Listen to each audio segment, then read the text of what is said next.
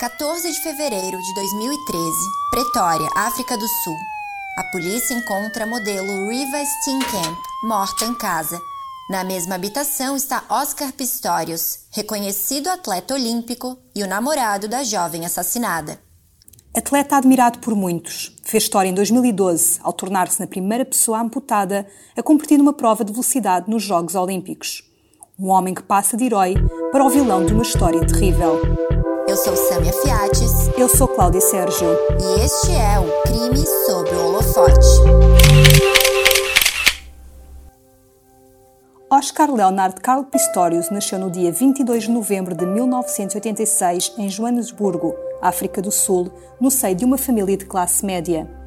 E logo nos primeiros dias de vida fez os pais, Henk e Sheila Pistorius, tomarem uma difícil decisão é que Pistorius nasceu sem os perônios, ossos que dão suporte para os músculos da perna, especialmente para os gêmeos.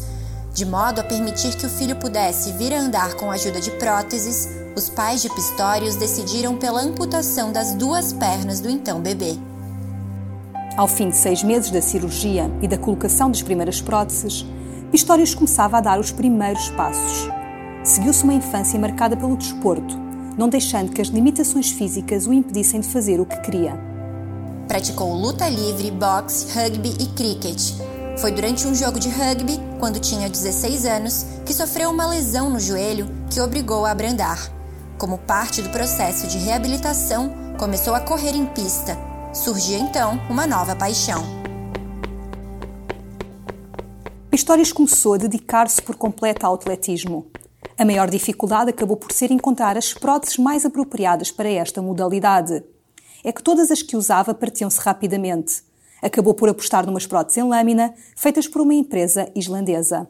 Em 2004 e com 18 anos, competiu nos Jogos Paralímpicos em Atenas. Uma estreia que lhe valeu a medalha de ouro nos 200 metros e bronze nos 100 metros. O início de uma série de vitórias nesta competição mundial. Até 2012, Pistorius foi uma estrela nos Paralímpicos, conquistando o troféu sempre que participava.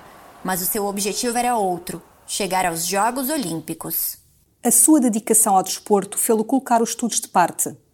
Apesar de estar inscrito num curso de comércio, sabia que só iria acabar a formação mais tarde. Não vou acabar o curso rapidamente. Com todos os treinos que tenho, vi-me obrigado a reduzir as disciplinas que frequento por ano, só devo terminar quando tiver 30 anos. Disse em 2006, em entrevista ao site da Universidade de Pretória. Em 2008, tentou qualificar-se para os Jogos Olímpicos em Pequim, mas sem sucesso. Estava lançada a discussão sobre se as próteses de Pistorius eram ou não uma vantagem para o atleta. É que muitos acreditam que as próteses de carbono poderiam suplantar os outros competidores. Deu-se início a uma série de estudos para perceber a veracidade ou não dessa teoria. Após anos de luta, surgiu uma oportunidade. Em 2012, Oscar Pistorius fez história ao tornar-se no primeiro atleta com próteses a qualificar-se para os Jogos Olímpicos de Londres. Tinha 25 anos e conquistou a medalha de prata na prova dos 400 metros. Não sei se choro ou se fico feliz. É um misto de emoções aquilo que estou a sentir. Confessou na conferência de imprensa que se seguiu à competição emocionado pelo segundo lugar numa prova que lhe foi interdita durante anos. Recebeu a alcunha de Blade Runner por ser considerado o atleta sem pernas mais rápido do mundo e tornou-se uma referência. Ninguém é incapaz pelas incapacidades que tem, mas é capaz pelas habilidades que possui. Este era o seu lema desde os tempos de estudante, palavras que repetia ao longo dos anos. 2012 foi o ano de Oscar Pistorius, não só tinha alcançado o ponto alto da sua carreira, como também encontrou amor. Em novembro desse ano, começava uma relação com a modelo Riva Steenkamp. Riva Steenkamp tinha 29 anos e fazia carreira como modelo, apesar de ser licenciada em Direito. Nascida na cidade do Cabo, começou a carreira na moda aos 14 anos. Desde então, pousou para revistas, foi o rosto de marcas, fez televisão e chegou a ser considerada uma das mulheres mais belas do mundo pelos sul-africanos. As notícias do relacionamento de Oscar e Riva fizeram as delícias dos fãs de ambos, que torciam pelo sucesso deste amor. Contudo, que parecia ser um conto de fadas, depressa se revelou um pesadelo no Dia dos Namorados do ano seguinte.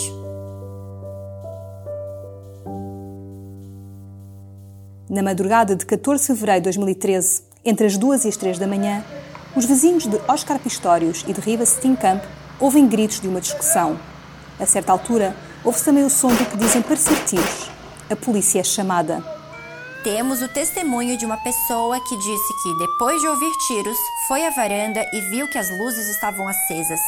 Então ouviu uma mulher a gritar duas ou três vezes e depois mais tiros. Palavras do agente Iltan Bota, um dos polícias que se deslocou ao local para tomar conta da ocorrência. As autoridades chegam à casa do atleta e da modelo às 4h15 da manhã. Hilton Bota conta que, quando chegou à casa do casal, Oscar Pistorius recebeu os agentes acompanhado do advogado e de um irmão. Na casa de banho, as autoridades encontram Riva caída. Veste calções, um casaco e está coberta por toalhas. Está morta atingida com tiros na cabeça, anca e num dos braços.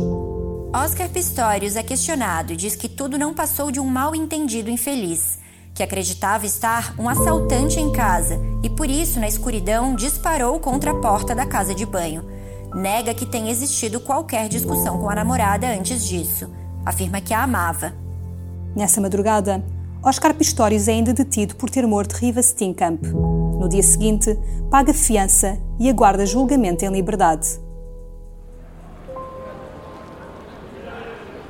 A 19 de fevereiro de 2013, em tribunal, Oscar Pistorius declara-se inocente da acusação de homicídio premeditado. Disse que a morte da namorada foi um acidente. Segundo a versão da defesa, Pistorius e Riva estavam a dormir quando o atleta levantou-se para trazer a ventoinha para dentro do quarto e fechar a janela da varanda. Foi quando Pistorius terá ouvido um barulho na casa de banho, que o assustou. O velocista pegou uma arma que tinha guardada embaixo da almofada e atirou quatro vezes para a porta fechada da cabina da sanita, dentro da casa de banho. Foi só quando voltou para o quarto que Pistorius percebeu que Riva não estava na cama. Então, o atleta abriu a porta para onde tinha disparado com a ajuda de um taco de cricket e encontrou a namorada ferida. Porém, para o Ministério Público, Pistorius premeditou o crime. O atleta terá discutido com a namorada. Os gritos que os vizinhos terão ouvido durante a madrugada fortalecem a tese da acusação.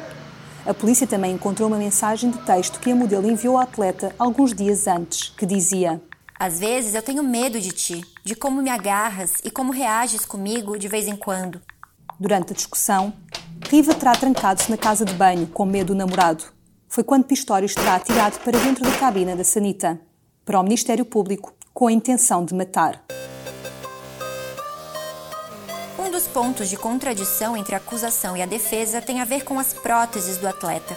Segundo Oscar Pistorius, naquela madrugada não estava a usar as próteses, o velocista ainda afirmou que estar sem as próteses o fazia sentir-se extremamente vulnerável. Já para a acusação, o atleta estaria a usar as próteses, o que indicaria a premeditação do crime. A tese foi baseada nas análises da investigação, que indicava que Riva parecia ter sido atingida por tiros vindos de cima. Durante o julgamento, fotografias de Riva morta foram mostradas ao júri. Ao ver as imagens, Pistorius chorou e vomitou. Não vou ver essa foto para ficar atormentado. Quando eu encontrei a Riva na casa de banho, eu toquei na cabeça dela. Lembro-me, estava lá, não preciso olhar para a foto. Justificou Oscar Pistorius em tribunal. Outro momento marcante do julgamento foi quando a acusação exibiu um vídeo de Pistorius a atirar contra uma melancia. Depois do tiro, a fruta explode. Nas imagens, o velocista diz: Não é tão macio como um cérebro, mas é suficiente para parar um zombie. No vídeo, Pistório está a disparar a mesma arma que usou para matar Riva. A munição usada foi considerada por Gert Simon, um especialista em medicina forense da Universidade de Pretória, como uma bala expansiva que causa máximo dano aos tecidos. Em setembro de 2014, o Tribunal de Pretória considerou que Pistorius não premeditou a morte da namorada. O atleta foi condenado por homicídio involuntário a uma pena de cinco anos de prisão efetiva e três anos de pena suspensa. Porém, o Ministério Público apelou e em 2015 a condenação foi anulada. Pistorius foi então declarado culpado do homicídio porque teve a intenção de matar, mesmo que não soubesse quem. A pena, neste caso, podia chegar a 15 anos de prisão. Com a decisão da sentença adiada, o atleta foi libertado sob uma fiança de 636 euros. Em julho de 2016, Pistorius foi condenado a seis anos de prisão. Depois de uma nova apelação do Ministério Público, em 2017 o Supremo Tribunal da África do Sul agravou a pena para 13 anos e 5 meses de prisão efetiva. Desde então, Oscar Pistorius permanece preso no Centro Correcional de Etheridgerville, em Pretória. A partir de março de 2023, pode solicitar liberdade condicional. Em 2015, Tanya Cohen, advogada da família da modelo Riva Steenkamp, disse como a possibilidade de Oscar Pistorius ser em liberdade é encarada. Para eles, não importa se ele foi solto ontem, algumas horas antes ou algumas horas depois. Se ele se mantiver na prisão ou não, não faz diferença para eles, porque agora Riva não vai voltar.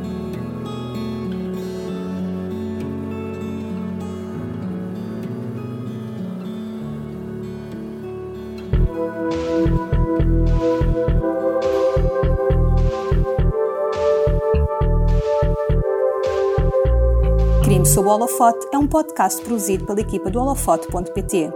Apresentação: Cláudio Sérgio e Sama Fiates. Escrito por Cláudio Sérgio e Sâmia Fiates. Captação de som: Jorge Verdasca. Edição: Jorge Verdasca e Sâmia Fiates.